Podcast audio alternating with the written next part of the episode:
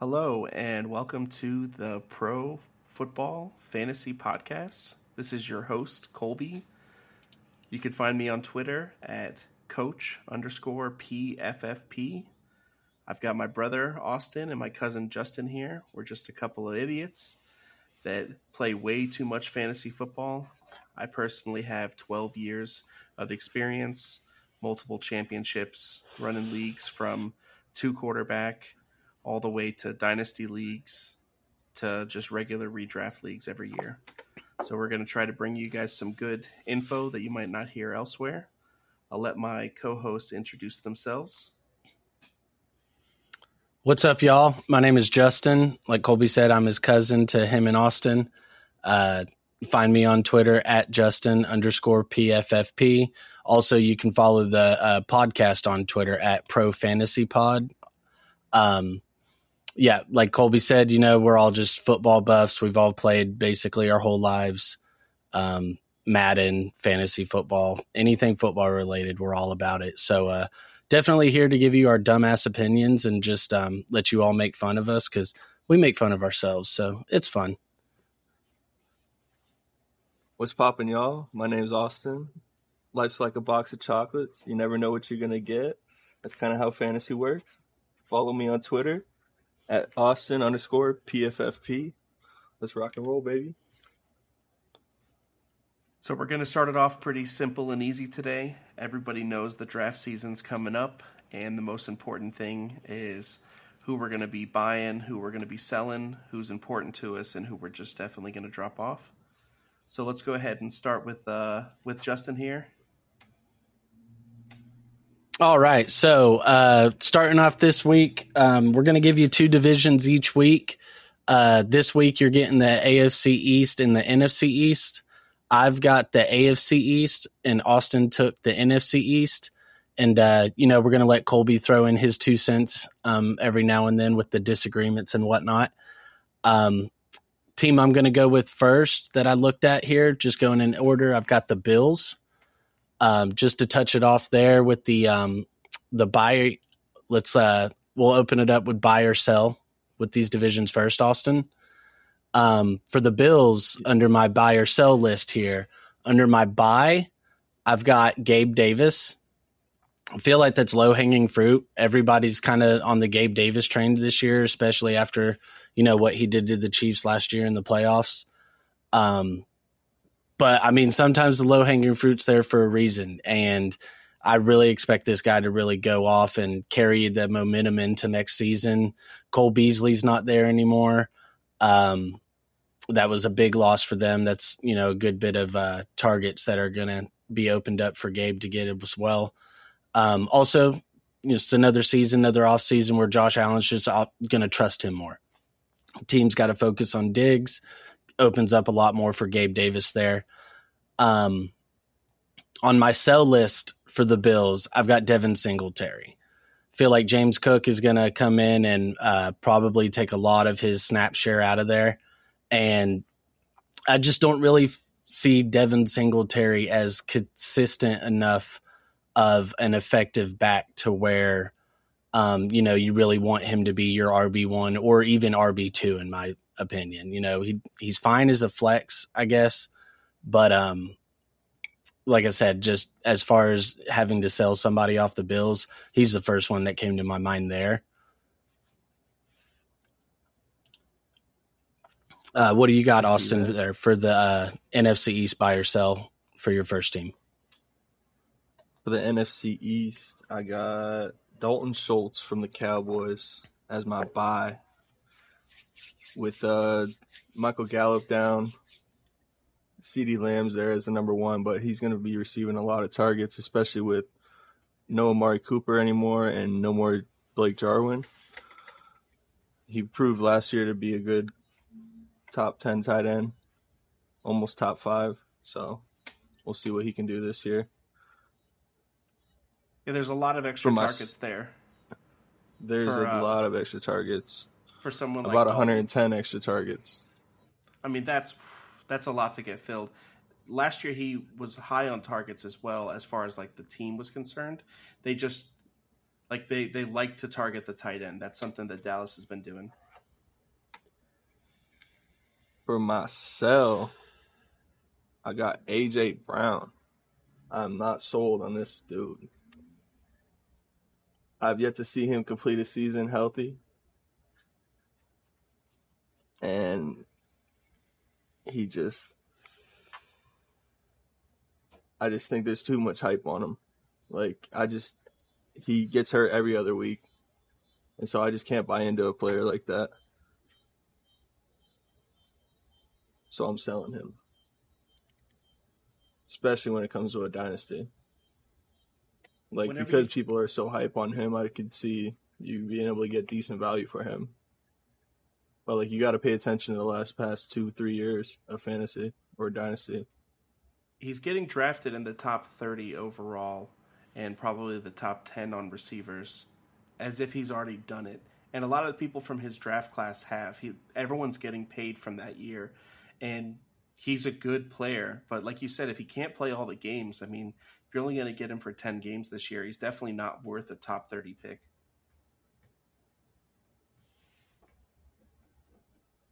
No, I agree. I'd uh yeah, I would have to I'd have to jump on that train as well. He's got the talent. Um, but like you said, Austin, he's got to be able to stay on the field to uh to really keep that going. Like a good Um, comparison is Deebo Samuel. Like if he could put up the Deebo Samuel numbers, we would have that more of a respect for him. But like Deebo, he also gets hurt. Like last season, he had a good season where he didn't get hurt, but two seasons before that, you couldn't play him because he was always on the bench injured. Last season was his So it's just something to be alert.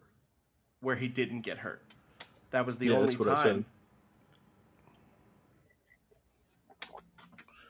Yeah, but and even like you said though, when he is on the field, he's an absolute game changer.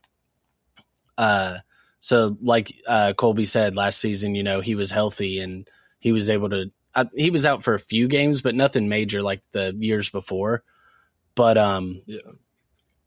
that you just saw the trust that Tannehill had in him, and there was plenty of games where he ended up with ten catches, 150 yards, and a couple touchdowns.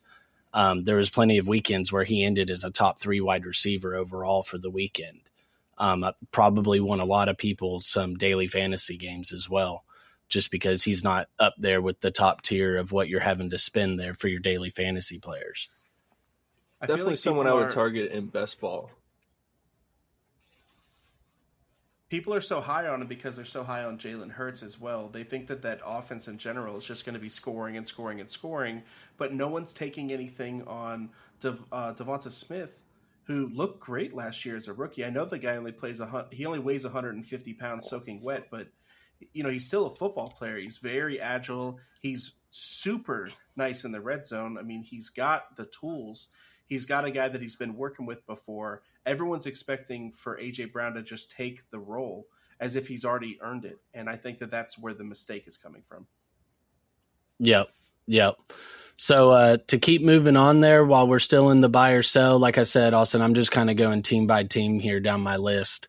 Uh, d- going down to the Jets, I've uh, this year I am buying the rookie Breece Hall.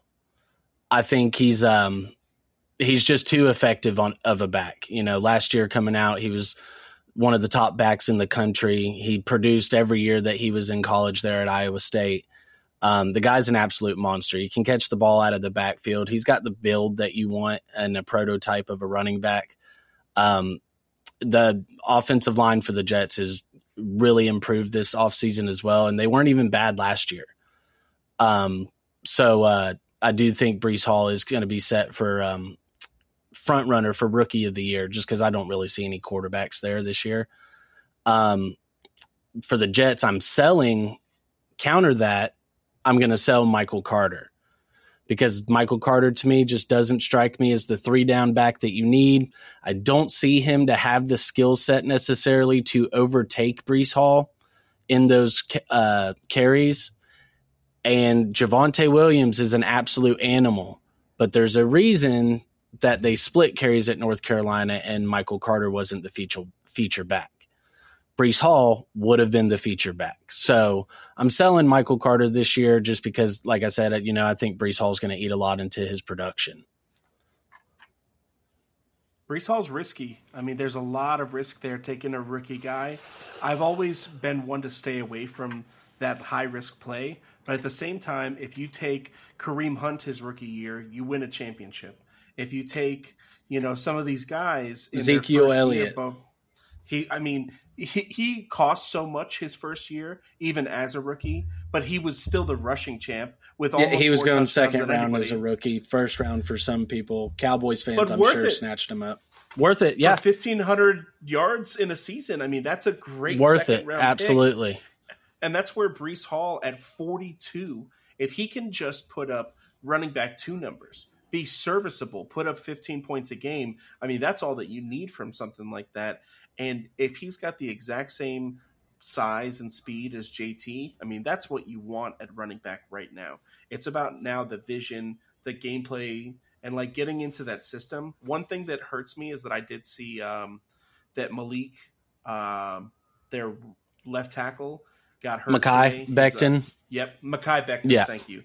Yeah, he uh, he took an injury down today. Um, he walked off the sideline on his own, so he should be fine. But it was on the knee that got surgically repaired, and then that's never something that we want to see. He's the only real question mark on that offensive line. Jets could have a top 10 offensive line if he's healthy. Yeah, Jared, uh, our resident Jets uh, guest every now and then that'll pop in. Uh, he actually sent me something that said Robert Saleh said he didn't think it was that big of a deal, and he was actually getting an MRI on it today. But he said he didn't look like it was anything major. That's very. But that's news. where uh, Duane Brown is actually in the building. Um, he played for the Seahawks last year. Uh, I believe he actually ended up being a Pro Bowl uh, tackle last year for the Seahawks. He's in the Jets building this weekend um, or this week visiting, and the two sides have mutual interest. So as soon as Mekhi got hurt, my instant thought was, well, Duane's going to get signed within the next few days. Okay. Yeah, I mean, right, so what you got for your next team, Austin? We'll do uh, Washington. I'll do my uh, myself first. I got uh, Antonio Gibson.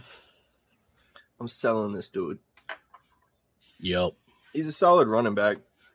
I just can't. He just can't seem to stay healthy for a full season. And when he does play, his points are up and down. You know, the offense doesn't really run through him he has a great skill set to make him like a top five running back, but he just can't seem to stay healthy. And he's also got a gremlin of a handcuff behind him in uh, J.D. McKissick. McKissick's and a killer. Takes, he takes a lot of the uh, receiving game out of the backfield away from Gibson, and he's just a good safety blanket. McKissick, that is. And another reason his value, Antonio's value, is going down is because of uh, the new rookie at running back from Alabama, Brian Robinson. Yeah, he's a dog. Yep. So yeah, definitely not sold on Antonio as much as I used to be. Even though he's still a young running back, I think they'll sell him off to somewhere. Whenever you've got a young guy who's starting to push you for carries, I mean that's the worst thing you want. Whenever you haven't proven yourself as a three down back yet, and Gibson was starting to do it last year, but like you said, can't finish a full season. You're not a three down back. That's just what it is. Justin, you uh, you got any more buy sells over there for the AFC East? Yeah, I've got. Uh, let's see. We'll go down to the Patriots. Um, I am uh, buying Hunter Henry this year simply just because Max seems to really like tar- targeting his tight ends don't really like their wide receivers so much. Um, and they didn't add anybody in the offseason other than three games of DeVante Parker that they're going to get. So, I mean, it's just, it's going to be a Hunter Henry eating it all day, every, every weekend, red zone. Um, so I would definitely buy in on Hunter Henry there. Um, in that instance as well, um, I am selling DeVante Parker. The reason I'm selling DeVante Parker is just because um, all over Twitter, I just see Patriots fans getting into the same uh, mindset that Dolphins fans would get into every year around this time, which is DeVante Parker's killing training camp. He's doing what he needs to against these corners in training camp. He's mossing people. He's making catches everywhere. We saw this every offseason in Miami, and it's just not going to last. And I mean, it's just you you can't sell me on Devon. Even if we had him this year still on the Dolphins, for me, he would be wide receiver four on the Dolphins. So Easily. like so I mean, it's just I'm I'm not on the DeVante Parker train at all. Not about that hype. I would much rather have Jakobi Meyers if I'm taking a wide receiver from them. Absolutely. Um, so yeah, we're definitely uh, selling that Parker ship. All right, Austin, you want to finish it up with a couple more? Yeah, I mean, we got a couple more we can hit. So, uh, someone I'm selling is Miles Sanders. Even though the Eagles have the number one offensive line in the NFL due to the stats last year, which I think got skewed by uh, Jalen Hurts' rushing. I know, like, they had a good rush, but, like, I don't know. The one kickback Miles I'll give you on got it that done. is the Eagles were the number one rushing team in the league last year. No, that's what I'm. That's what I'm saying. That's because you that got I know that they're number one yards from your quarterback, though. because their quarterback was taking off so much whenever he's rolling out of the pocket and stuff like that. True. I, mean, think Miles- more of the selling on Miles Sanders for me would be more of what Philly showed us last year and the underutilization of him and just the for whatever reason the stubbornness to just not feature him as much as I feel like they should have. Kenneth Listen. Gainwell was fantasy relevant way too often last year for Miles Sanders And to really third push me this year. And and that's what I mean. Their their rushing as a team was great, but Miles Sanders for being the premier number one back there, they don't like to talk about committee there, but that's really what it is. And they have the worst vulture currently in the league for touchdowns. Jalen Hurts is. I mean, hell, didn't they make uh didn't they make Kalen Ballage fantasy relevant for a little bit last year? Mhm. Or was that Sure the year did. before? That was the year before, Okay. but But still, I even mean, so, yeah. like it's the same system, same coach and everything. So yeah, I mean, yeah, I'm with you there, Austin. Selling on Miles Sanders. Who you buying from the Eagles? Because you sold on AJ Brown too. I'm buying on DeVonta Smith because of AJ Brown. If he goes down, now DeVonta's a number one, and if AJ's out there, he's still going to be getting a lot of looks. He's got chemistry with them from Alabama, and he's put up record numbers over there at Alabama. And he had a great rookie season that a lot of people are overlooking just because of people like Judy and well because of Chase, Not Bateman. What Chase did Yeah, last Chase year. and what Chase Chase, did, and what Chase Waddle did. overshadowed him. But exactly. to me, they finished in the way they were drafted, though. Chase number one, Waddle number two, DeVonta number three. Like that's how they were drafted. It's how they finished in the season to me.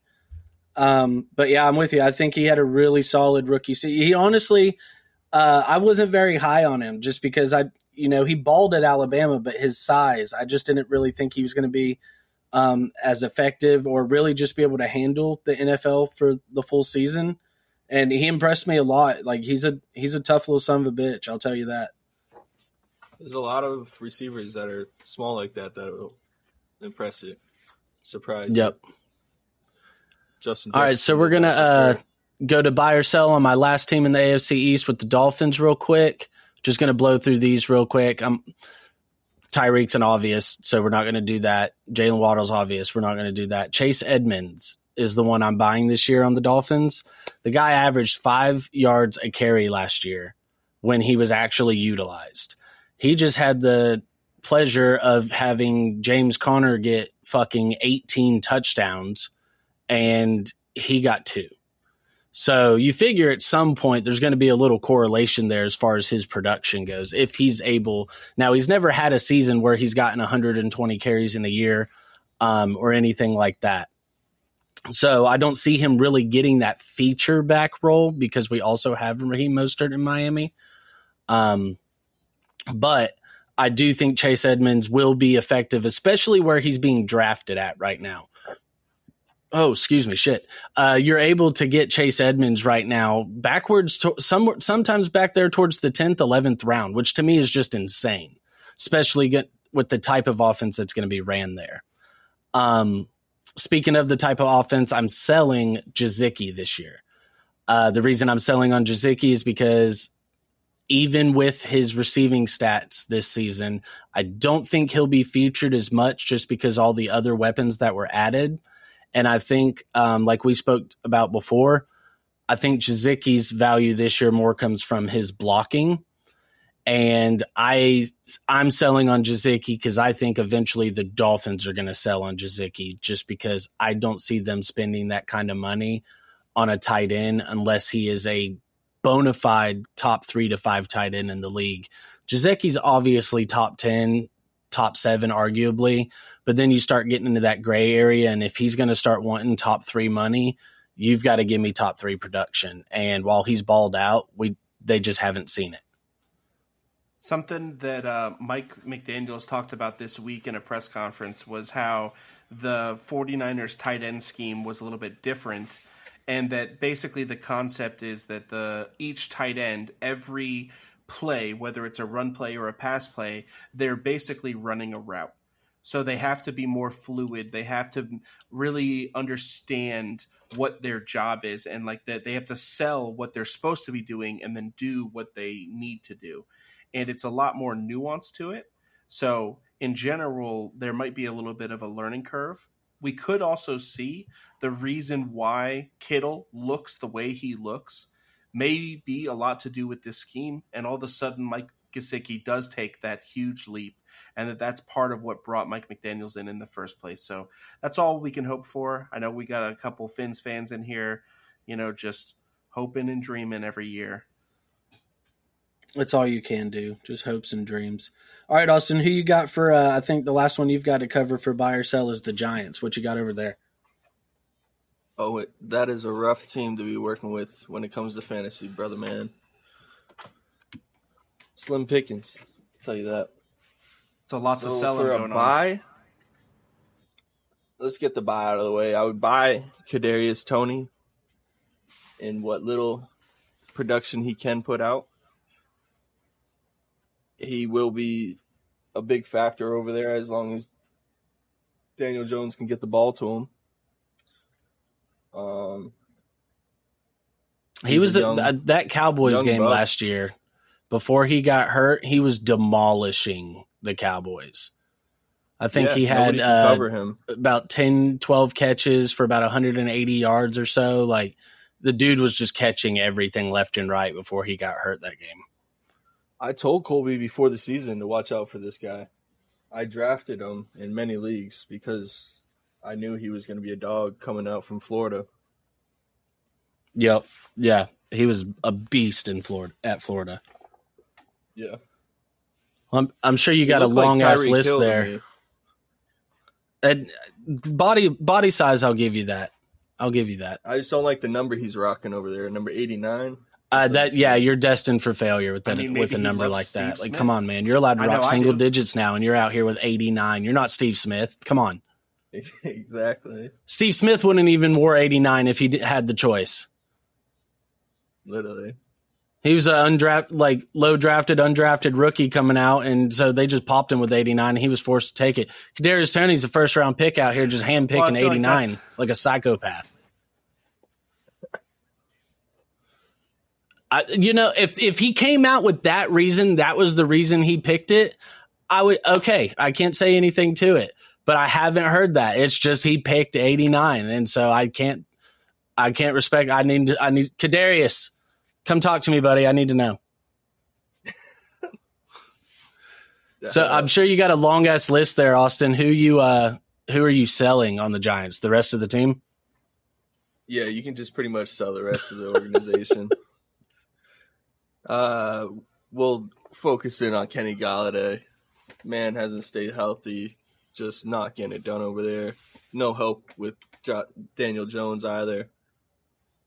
And I feel like Kenny I just- Golladay, you're at least getting him drafted where he deserves to be. I mean, he's average draft position 122.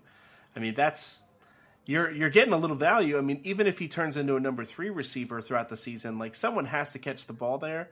I think that a lot of these guys are are getting undervalued.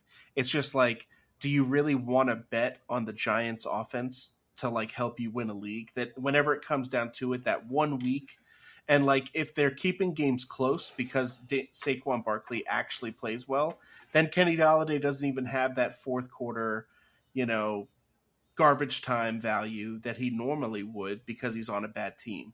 So it, it's just a scary thing. I mean, obviously you can get value while you're drafting him at. It's just, man, taking the Giants this year, it's like taking the Jets any year. You know what I'm saying? Jets. Hey, th- Jets might turn look, around this year. whenever I was doing this little exercise here, Jets had a hell of a turnaround. Just uh, a hell of a turn. They added a lot of players this thing. offseason. Them compared to the Giants, like they actually added weapons onto their, like they actually added weapons to their offense and then like the defense. Drafted where, Garrett Giants Wilson, signed Tyler Conklin, weapons just to the CJ. Uzomah, Laken Tomlinson on the O line. Defense, they got Lamarcus Joyner, Jordan Whitehead, just signed Kwon Alexander, DJ Reed. Like, Whitehead. I'll, They are, I'll uh, say this. I'll say this. Nobody quite wins the offseason like the Jets, but football is played from September until February. That's when it matters. So let's see him win some football games, and I'll be a believer. I just, I don't know if taking this second year quarterback who looked okay last year and just believing in him, we'll, we'll have to see. We'll see what, what Hey, happens there. I feel like we're allowed to say that because as Dolphins fans, we we're five time champs of the off seasons, so we know how that We've won it. You- Hey, So Mike much Williams hope. won us an off season. You know, that, that Mike didn't Wallace, yes, Brandon- I remember. Mike Wallace. Yep. I remember. Brandon Marshall God, I was won pumped. us an offseason. Didn't get a thousand yards. So Brandon Marshall, Life- he, he may not have, but he Brandon Marshall was a baller. for everybody else, man, whenever he went He, right hey, to the he made the Pro Bowl after as a that, Finn. He made the Pro Bowl as a Finn. But uh let's So see. uh, the next thing we're going to be talking about today is the players to avoid. The big thing we want to realize is that some people are going to value these players. Let them. There's a reason why we're trying to avoid some of them. It might be injury, it might be position, it might be where they are now compared to where they were last year. There's lots of reasons. So we're going to be moving on to Austin first. So Austin, you got any players to avoid over there in the NFC East? All the players we just talked about selling. We got Antonio. well, yeah, we went we just yeah, we just went through a bunch of cells and stuff. Give us like uh the main player that sticks out to avoid in the NFC East. Somebody that you didn't name already. Yeah, I'd be. I would be avoiding Saquon Barkley. Ooh, Just that's a hot take. Looking at that, looking at that O line, you know, they had one of the worst O lines last year. Not a very But good had- productive offense over there. But have you seen But- those thighs though? I've seen Those- them thighs, but I've also seen him get injured. Say and- quad. Saquon. Saquon. And I Also, mean, though, nobody brings the I mean- groceries back quite like Saquon. I'm just saying. But you also got to think too. They had Jason Garrett in there last year calling those plays. You've got Brian Daboll down up there now, and uh, I think that offense is going to look quite a bit different. So, you know, we're gonna yeah, we're gonna keep an eye on Saquon for sure, just to kind of come back to that one. I mean, I think avoiding him around the 17 whenever you've got other people coming out, um, like right after him, that you're getting lots of value on. Tyreek Hill, you could get as your wide receiver two at that point instead of Saquon. Javonte Williams, I don't know if I would take, but Leonard Fournette over Saquon Barkley. Leonard Fournette was top six last year, and they're just going to continue to feed the guy. They let Ronald Jones go. Did you So, like, see how he came into camp though? Don't sleep on Rachaad Hey, White in don't- Tampa Bay. Leonard Fournette can come in 260. You guys forget this man's been doing it as a number. Oh, one he's already he's already down to he's already down to two forty two. Like Yeah, he's, he's, at already his dropped playing it. weight. He's that ready was to off go, man. that was off season that's cereal and ice cream weight right there that's uh tequila and partying weight right there he's good he'll be all right but don't hey So don't I- sleep on rachaad white down there rachaad white rookie that dude's going to get some looks. He's a hell of a killer out of the backfield. I mean, that's what Tom wants. He wants someone that's going to be the three down. He can block. He can catch it out of the backfield. We all reminds me a lot of James White too. Speaking of Tom, reminds me go. a lot of James White. There we go. So uh, in the AFC East here, the top player that I'm looking to avoid is um. Oh shit! Where did he go?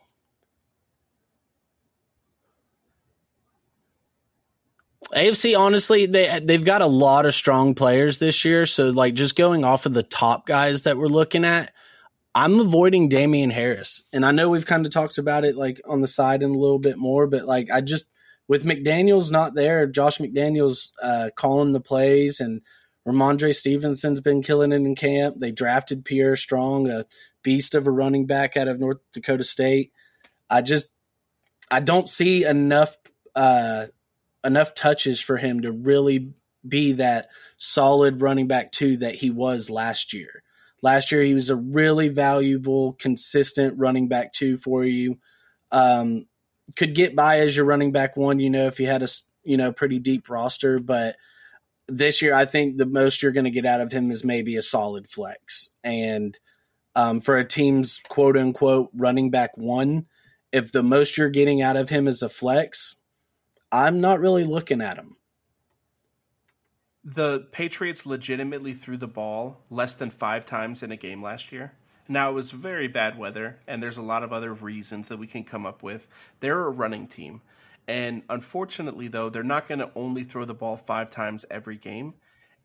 The big problem with any Patriots player is that you never know what their game plan is unless you have the inside information to know is it Harris? Is it Stevenson? Is it some guy that we've never heard of before that just has been lighting it up in practice and now they're going to give him the starting shot? Or are they just going to go pass heavy and throw it to the tight ends? Because of Bill Belichick changing around his offense, and this is going to be our first year without Josh McDaniels again.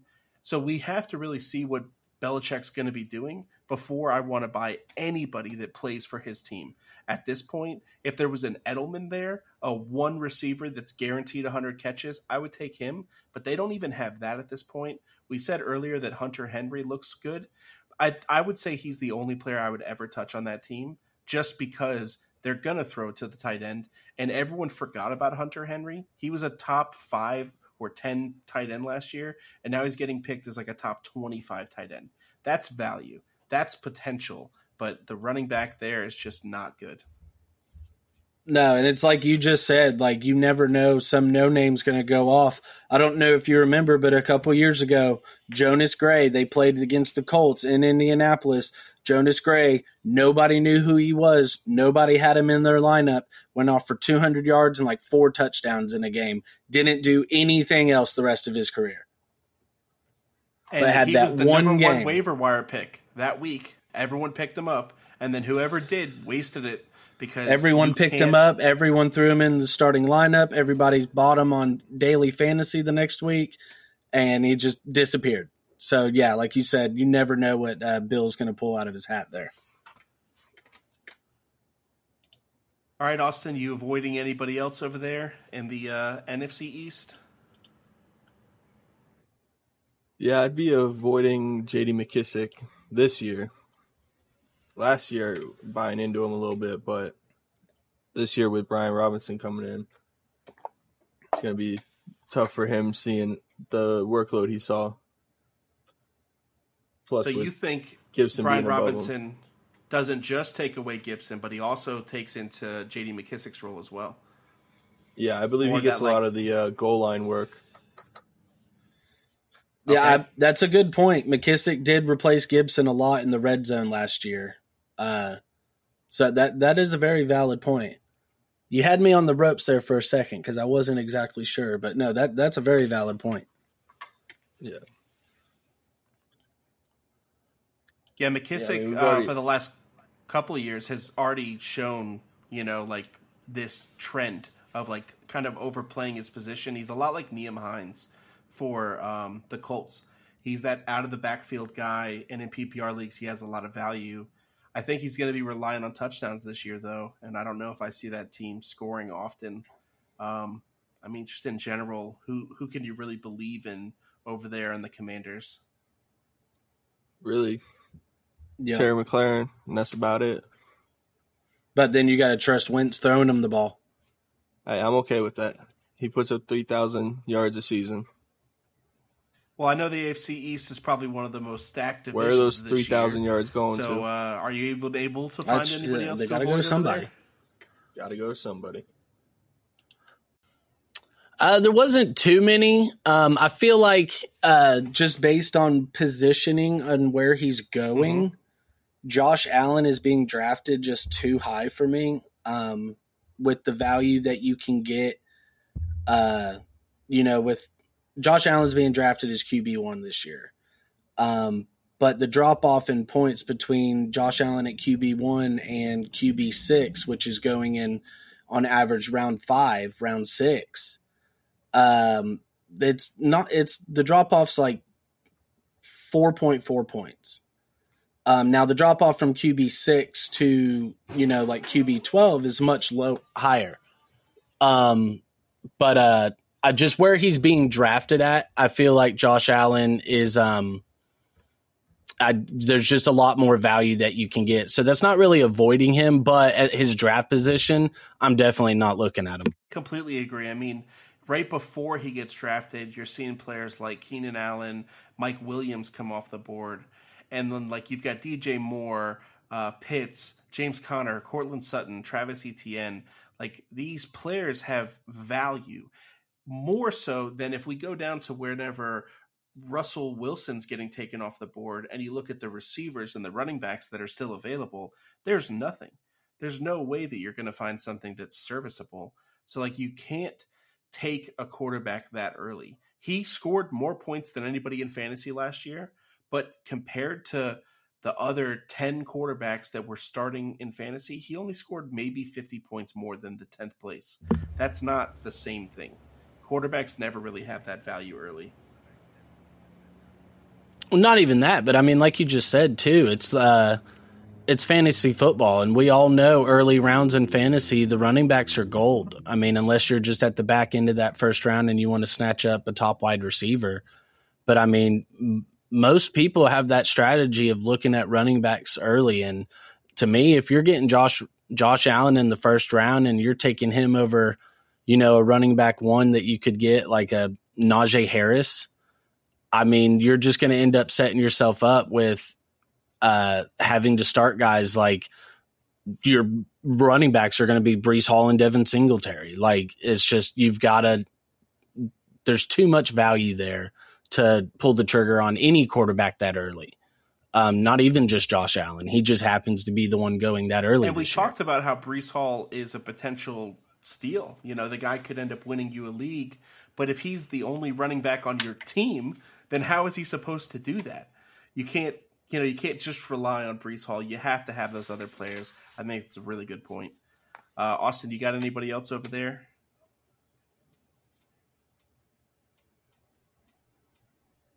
To avoid, to avoid.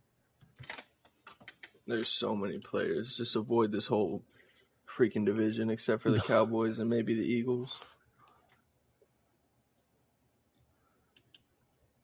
I would avoid Carson Wentz. You know, I would not draft him. Oh, you just got done hyping him up to me. What are you talking about? Avoid Carson Wentz. I would just, I would avoid that at all. You, you just said he's got to th- throw 3,000 yards to somebody. I mean, I'll take 3,000 yards. What, what Yeah, are you avoiding very- over here, it's a- Austin? it's a very mediocre quarterback. so now he's mediocre. What are we doing over here, Austin? Well, so I thought three thousand. I mean, that's pretty mediocre. four to five. It's, my it is pretty mediocre. If all he's throwing is 3,000 yards, that's pretty mediocre. Just throw them all to Terry Mack hey, and we're there good. you go. exactly. I agree. I mean, we're we're just avoiding at this point. If you can't get your hands on uh, Zeke, where he's going, if you can't get your hands on CD, if you can't get Dalton or Dak, Jalen Hurts, then you're probably not getting very many uh, players over in the NFC East. You know, maybe DeVonta Smith. That that's our that's our last one. I, I do like Dallas Goddard though. I gotta say, uh, it's Uh, yeah, uh, We, there you one we haven't talked about. Yeah, but we're not talking yeah, I about understand. I understand. people to buy on right now. We're talking about That's what I'm saying. It's hard. So. Besides that, just avoid. So uh, let's finish it up with the AFC Yeah. East. Do you have any I more mean- over there? these people aren't even relevant enough to avoid. They're literally going so low. Uh, if like you look at like I'm looking at the ADPs right now, and like you're saying these players in the 200s, Yeah. you know, the 150s, like if you can get value there, go for it. But they're not going to help you win a championship. Yeah, it's more for a 12 person league, double quarterback league. Even then, though, So, uh, yeah, my last one to avoid for the AFC East, and then we'll move on to like our sleepers here. Uh, I'm avoiding Corey Davis for the Jets. Um, I know he was listed as wide receiver one from them last year. This year, I honestly think he could be wide receiver three, even wide receiver four. Um, I just think that uh, Corey Davis isn't really going to put up the numbers that he needs to in order to solidify anything. And I honestly think he might be on the chopping block next year. and then I mean, on top of that, we have like He could be on the. you were the going, Austin. he could be on the retirement block next year. Man's been in the league. It honestly hasn't years been that long. He's not quite. He like might be thirty, if not like about to turn thirty. Um, so he's like right at that point. He was just drafted in the first round, so his uh, value of what he's supposed to do as a player, he'll never be acceptable. It's like Amari Cooper. Amari Cooper is always going to have to be a number one. As soon as they try to take Amari Cooper and make him a number two, then he doesn't have any more value. And it's the same thing for for Corey Davis. I I think that on that team with with the rookie coming in and looking the way he's looked, everyone's just too excited about it. Zach Wilson hasn't shown that he's already got this arm to make two thousand yard receivers, so I doubt that we see that from uh, from anybody over there. Yeah. Yeah. All right, so uh, it's looking like we've got that covered there. So, um, Austin, who you got? Uh, let's start over there with the Cowboys for you. Who you looking at as a sleeper there? Ooh, as a sleeper, I got Jalen Tolbert, the rookie. Yeah, boy. Good pick. Good pick. He will be popping off, taking over that role from Michael Gallup. You know, Dak Prescott loves to throw that ball, and he's going to be the number two.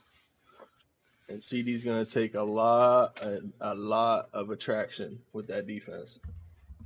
So he's going to be a perfect little dump off situation.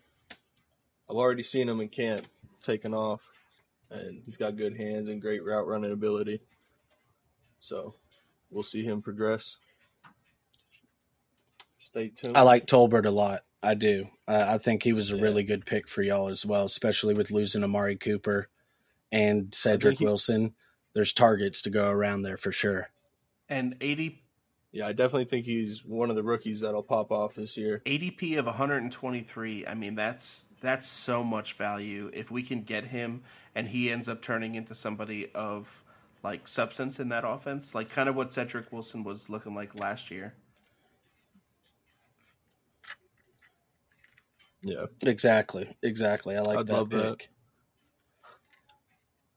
So uh, I've got um we're gonna go back down the list here for me on the Bills as a sleeper. I've got running rookie running back James Cook. Like I was saying earlier about Devin Singletary and James coming in and uh, taking away some of that value. I wouldn't be shocked if James ends up pushing Devin Singletary for that RB one job completely. He's better out of the backfield as a receiver. He was one of the top receiving backs in the country, especially coming out of the SEC. Um, the guy averaged almost six yards a carry in the SEC. That's insane. Now Georgia obviously is a was a fantastic team, had a great season, but man, the guy was just a workhorse for him. And uh, I I think he's got the skills like his brother Dalvin to just come into the league and start tearing it up. And the, that's the one thing the Bills have been missing from their offense is that consistent running game. And I think James Cook is going to be the one to give it to him. I I can definitely. Last year that. was the two-headed monster that was never a monster. I mean, both of them had kind of value between Moss and Singletary. The big hope is that if you take James Cook in a redraft, is that he gets the number one looks. Like he's a three down back type of guy. Where you're going to draft him at, he doesn't even have to do that to have value. You just want Singletary or um, to go down. If Singletary goes down, then James Cook could end up being a, a RB two right away. I mean, Oh, for sure. Yeah, like I I could easily see James Cook winning people their leagues this year if they're able to snag him and uh, even if you can draft draft him at the end of the round and you don't necessarily need to worry about starting him and just hold him on your bench for a little while, uh, he's gonna have some value, especially come the end of the year when they're making a playoff. It's push. a great Mister Irrelevant pick. Nobody's looking at him. He's not even on most draft boards, but he could end up being that guy, especially if you're one of those stacked teams that you don't need the depth space. Yep. Yep. Uh, so uh, Austin, who you got? Who's a sleeper on the um, the Giants over there? A sleeper for the Giants would just have to be Kadarius Toney. That's about the only one I could think of as well. He's going to be getting the biggest workload for pretty much any receiver, and he can Is handle Evan it. Ingram still like there? we saw. You just do have to worry about a little, a little bit of like off the field problems with him. He's just a little bit of a situation. You saw how many times he got injured last year, so you do have to be aware of those things. But if he plays, he's someone like you really want to value in uh, best ball leagues because he can really get you a lot He did two games last year for over 20 points, and I think one of them was 30 something. I mean, he, he obviously has that like game breaking talent. It, it's it reminds me a lot of a potential that Deebo Samuel's showed early in his career. He just got hurt and was on a team that ran the ball a lot. And whenever they finally gave him his opportunities, then he took them. So it could be. I mean that I'm very very high on um, Kadarius. I've been trying to get him as much as I can. I almost traded him for him in the dynasty, Amonse Brown, and uh, a tenth for Kadarius Toney and a fourth, and I probably would have taken it. Wouldn't be a bad call. Maybe if he had a better quarterback to trust. Exactly. I mean, I don't trust Jared Goff by any you know means. It does look like they might be getting someone in there. Could be Some dude from some would say Fran. that Daniel Jones has never gotten a real opportunity to show what he's capable of. Jimmy G. I would say Daniel Jones has had plenty of freaking time. I didn't show say that I would say that. do. I said that some would say that. Yeah, I Yeah. Daniel. Jo- I mean, when he came out, uh, I remember labeling him as the uh, a less accurate Tannehill, which, as a Dolphins fan, scared the hell Yeah. out of me. I didn't want Daniel Jones any like anywhere near my team.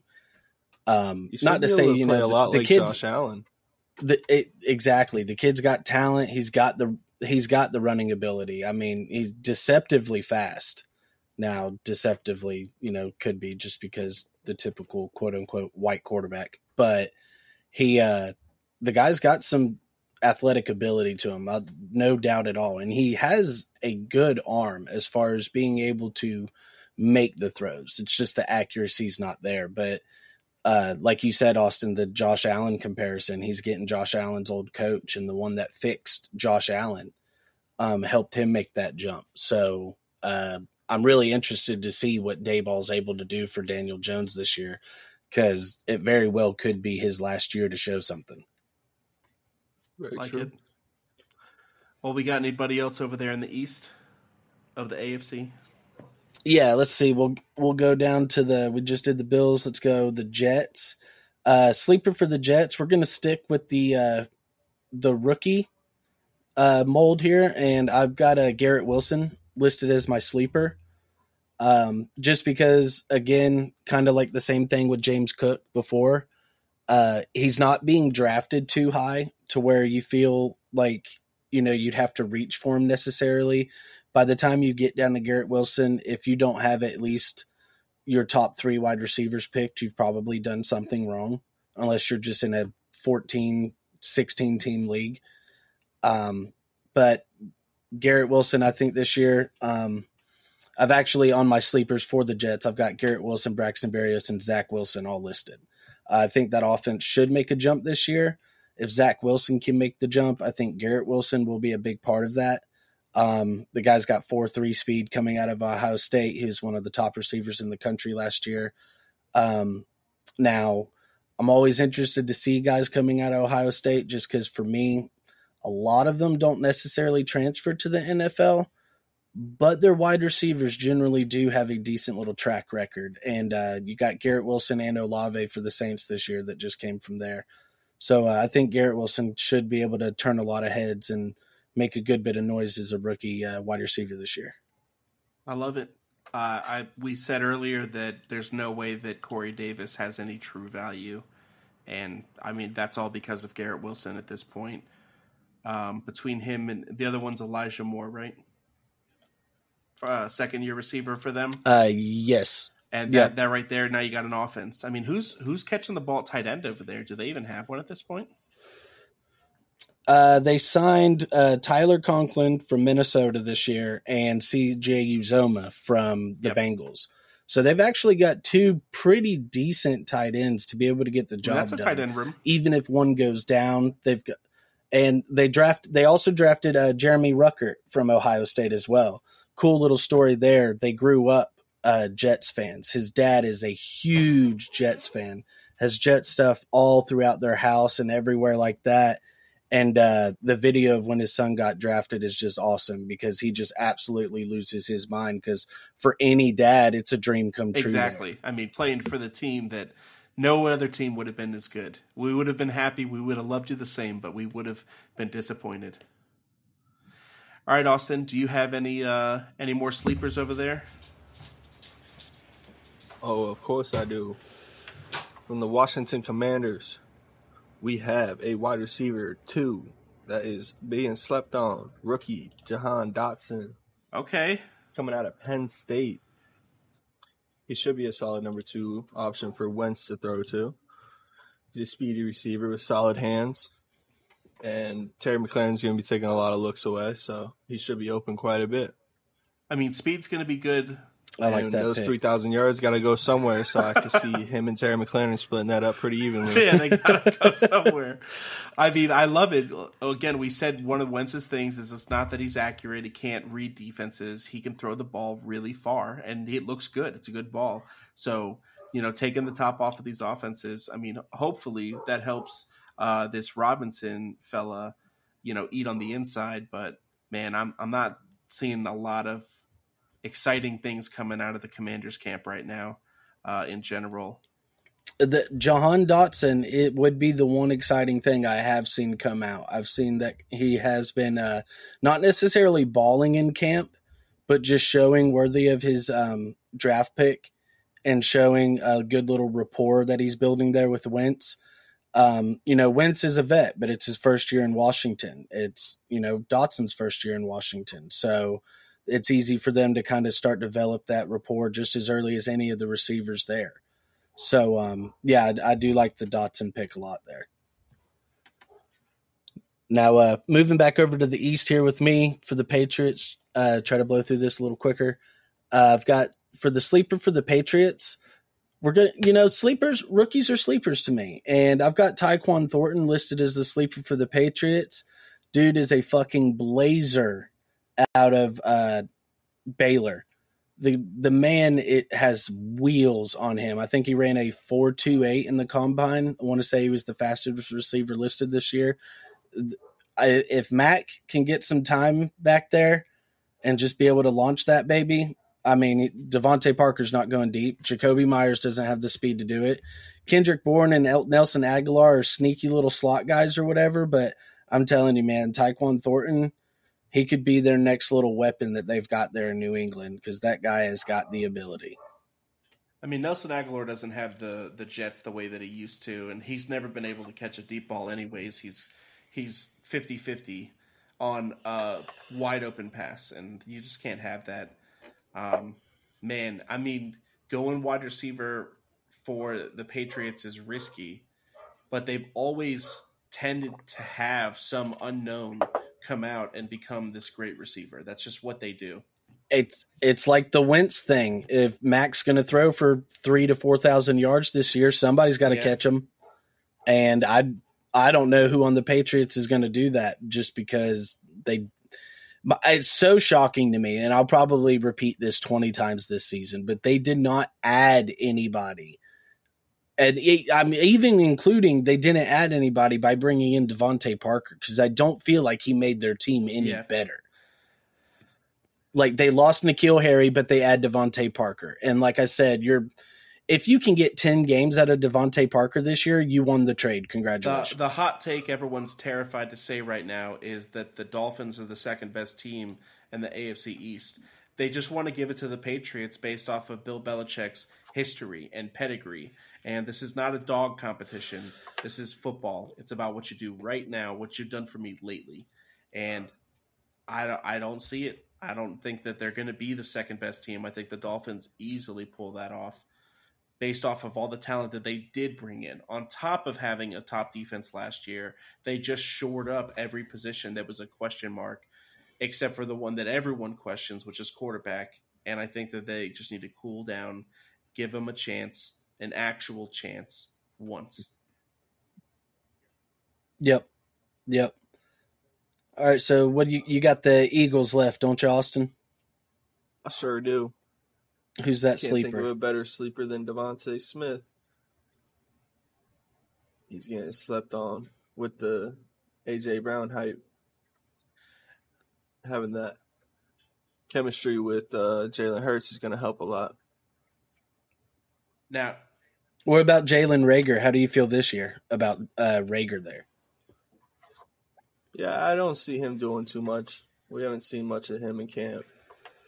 It's been a lot of DeVonta Smith and AJ Brown, but that is a team that does like to use their wide receivers and rotate them around. So I could see Jalen Reagor being a deep sleeper in a big league. With everyone uh, overvaluing Sanders as much as they have, I see Kenneth Gainwell getting a lot of value this year. I think that he could be that sneaky RB2 that just gets way more looks than he's supposed to and just turns up in games. And if you happen to start him and believe in him, even though you don't think he's going to do it again next week, he'll do it for you again and put up another 15 to 20. I think that a lot of people are going to sleep on Kenneth Gainwell this year. Yeah, and I just want to. Uh, we need to give Dallas Goddard his respect because I think that guy's going to end up being a top five fantasy tight end this year for sure. I'm glad that that finally means be. something. Being a top five tight end is like actually like a thing now. It used to be the number one, two, maybe three tight ends were actually relevant, but nowadays, like the tight ends are picking it up, and maybe it's all thanks to Travis Kelce and that tight end you. But It, it very well could be. It's also with you know this new age skill of like back you know whenever we were growing up, your tight ends had the receiving ability, but they were basically athletic linemen.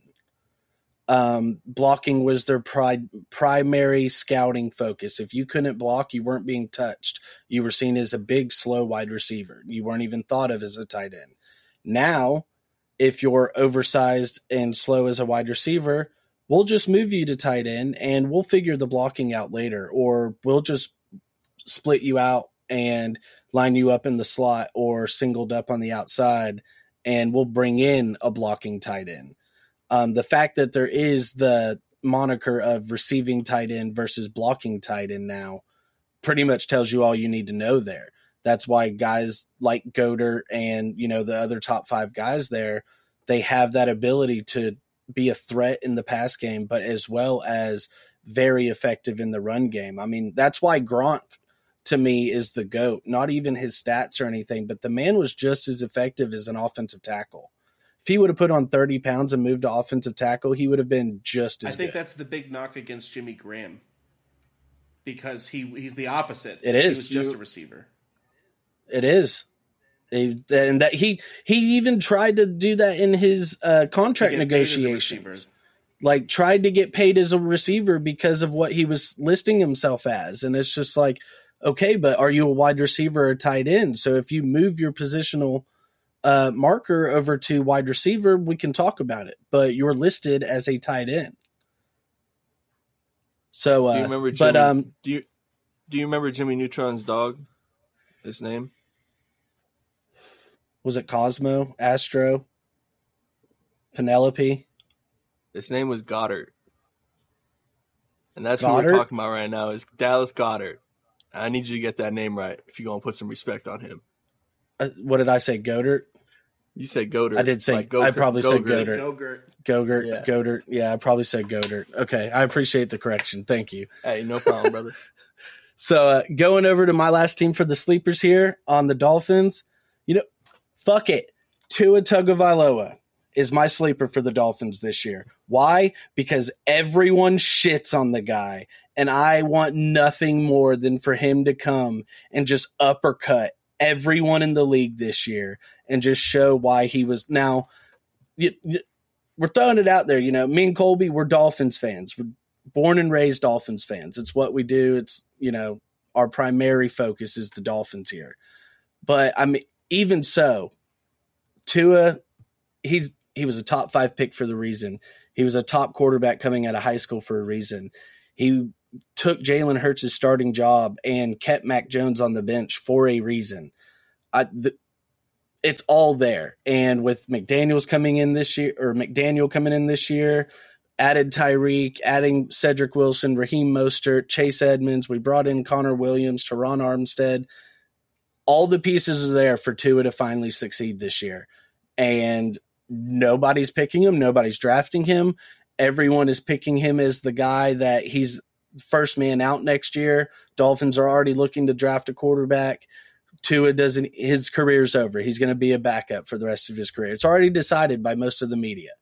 So absolutely, Tua is my sleeper for the Dolphins this year because I cannot. I want nothing but success for him simply so everyone has to make the rounds again and give him his fucking flowers.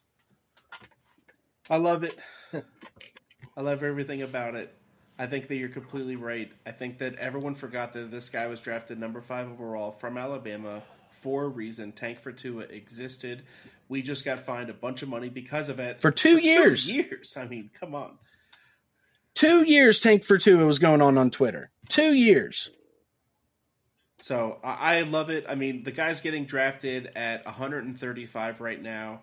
If you can get him right there, and he ends up being a top 10 or top five quarterback, I mean, that's just that's the type of value that you want. Taking Josh Allen in the fourth round is not something that you want to do. You want to take Tua in the 14th. That's how you win leagues.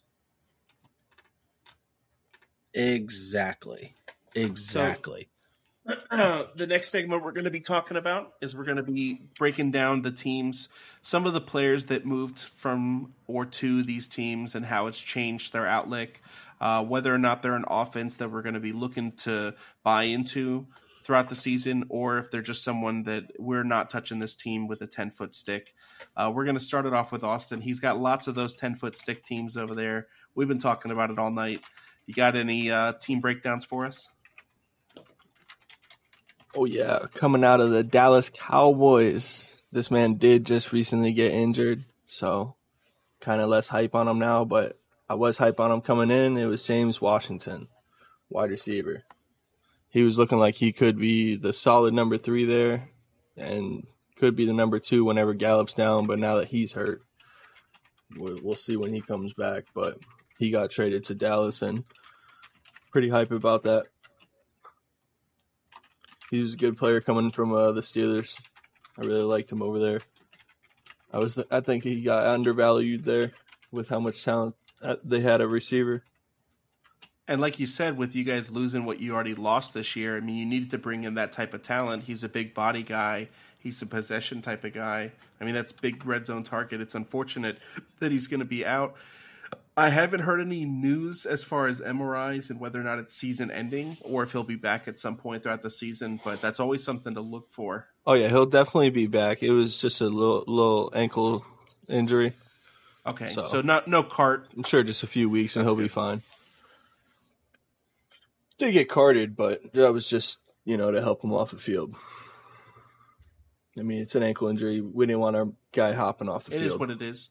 I mean, the Cowboys are the Cowboys. Uh, they have these high expectations every year because that's who they are. Um, hopefully, they're able to really buy into them this year and, and prove out. What do we got over there in the AFC East, Justin? All right. So we just kind of went over the Dolphins. They had a pretty big overhaul this year. Um, I already went over all the players they added, so I'm not going to go over that again.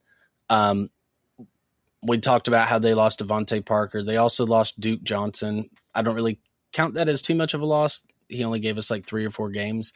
Big loss, I think that uh, Dolphins fans talk about, but nobody really else notices very much was Mack Hollins.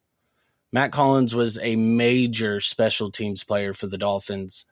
Um, he was really became um, sort of that uh, go-to safety net for Tua, um, opposite of Gesicki as far as the big body guys that he liked to throw to. And I'm I know you know it, Colby, watching Dolphins games. There was plenty of times where Mack Hollins caught a touchdown, and the announcer said it was Gesicki because that Gesicki wears 88 and Mack Yep. wore 86.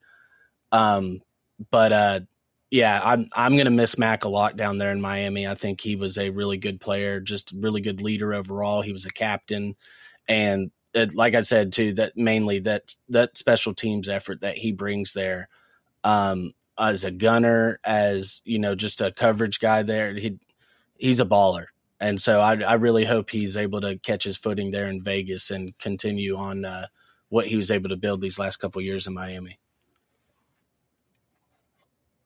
What uh, are your expectations for the offense as a whole? Are you thinking that if you can get a piece of this offense at all, to go for it, or are you uh, really buying people at their value for the most point?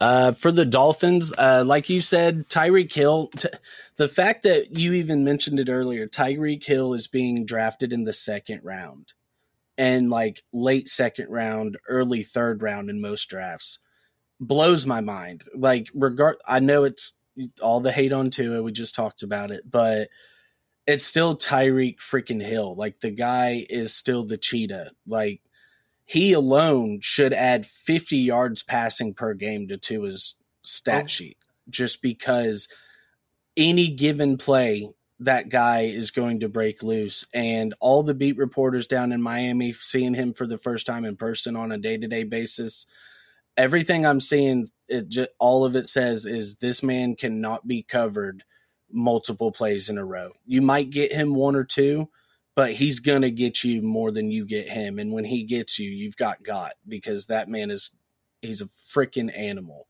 I think Um, so obviously by Tyreek, Jaylen obviously buy into Jaylen there on that offense. And uh, like I said, I mentioned I'm big on Chase Edmonds this year as well, more than Raheem Mostert.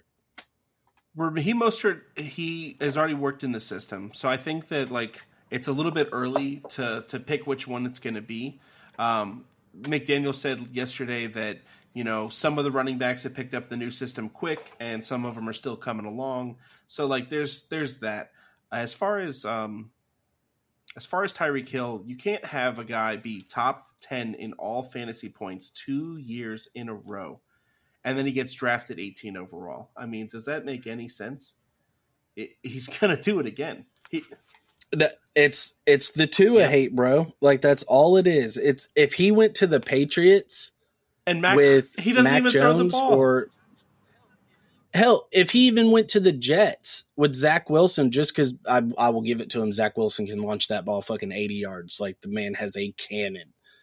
He would still be going. I think his normal draft value maybe knocked down a little bit, but the fact that Tyreek's going right now is like wide receiver seven. uh, That that blows my Yep. freaking mind. It's all these young guys. They just think that they're going to do it again after they did it last year, and we'll see a little bit of a sophomore slump from players. I think Chase is one uh, for certain. But let's move it along. We're we're getting done here towards the end. You got any uh, any breakdown for us, Austin?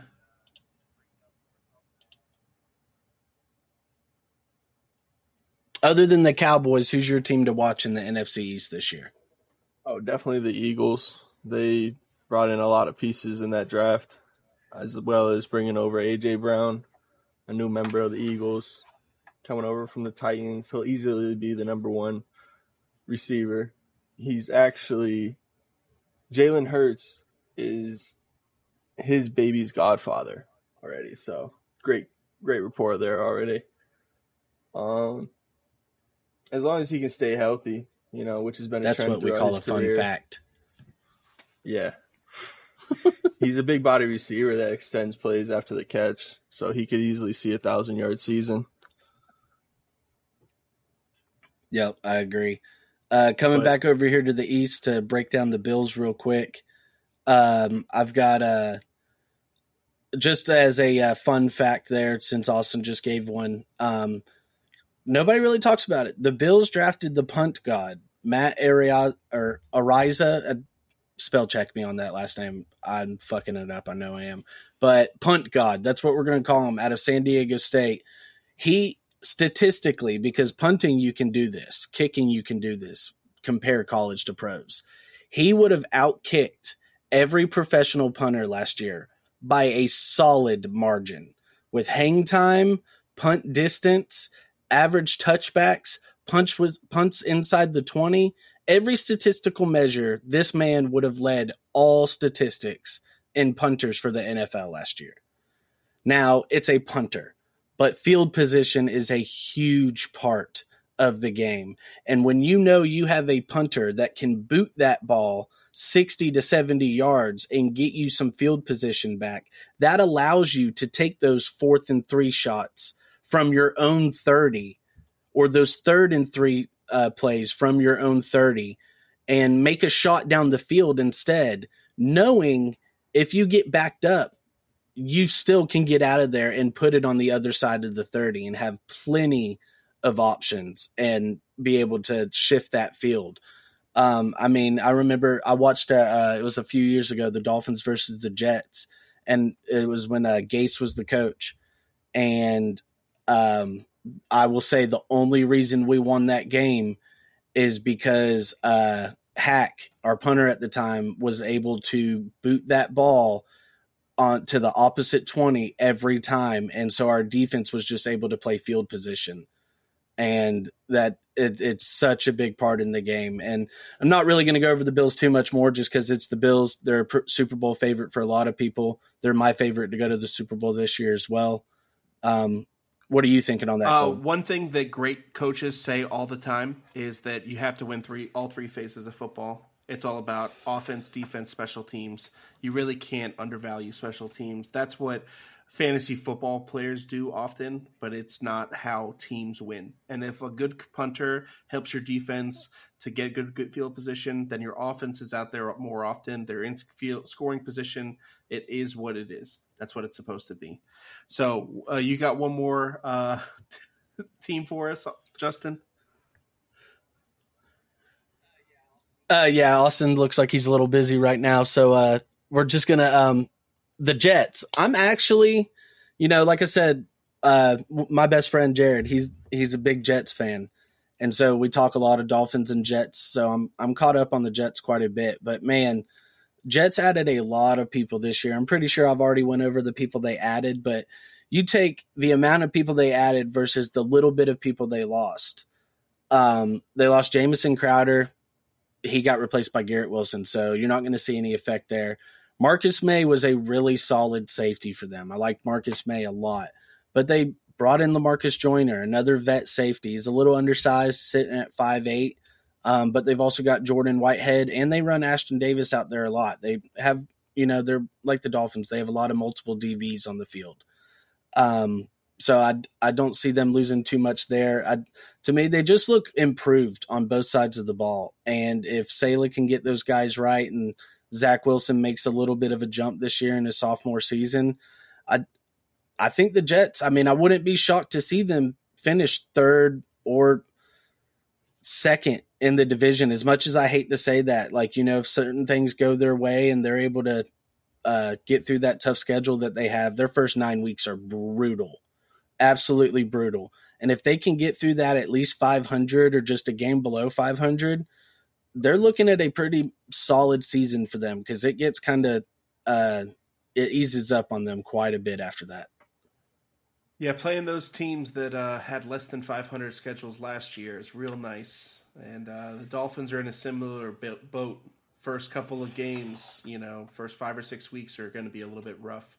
Um, I, I, think that the division in general is going to be competitive. It's not the most competitive in the league, but there's there's a lot of uh, teams in this in this division, I'd say all four that have players that we're looking for. The only one I'm really staying away from the most is the Patriots. And even if they were going to win the division this year, I would still probably not draft anybody from their team. It it's you just don't know what you're going to get. That's just how the Patriots work. These divisions are pretty comparable. Like when it comes down to it, your Bills is like my Cowboys. Your Dolphins are like the Eagles and then you have the other two. Yeah. I'm sorry. Hold on. I'm sorry. Yeah. I have to stop you. Did you just compare your Cowboys to the Bills? Yeah, the top two dogs in the division. Oh, okay, okay, okay. I thought you were putting them on their tier, on their level. I was I just the trying Bills to, have. Yeah, they're each the top dogs in their division. I, okay, it doesn't really okay. matter how good you are as long as you beat beat out the uh, division. Okay, right? okay, okay. I was just I wanted just a tad bit of clarification. Yeah, no, I mean the Cowboys are better than the Bills. oh, oh shit! Better receivers, better O line, better D line. Well, there's the header for the podcast stadium. right there. Cowboys are Cowboys better than the Bills? Question mark. Can't wait for that. That's a good oh, time. Man. Well, you guys can uh, go ahead and murder Austin in the in the comments. You can go at him at Austin underscore PFFP at on Twitter and let them know what you think. Uh, Bills fans are probably going to give you a nice little run on that one. Hey, I'm ready for that Bills Mafia, baby. He he loves dick pics oh, in the DM. that's DMs. what he loves. Whoa, definitely not. Well, that's all that we've got for all you right. guys today. Well, uh, it's been a great episode. Hopefully, uh, the drive to work was a little bit better, or that hour long shit, whichever one it was for you.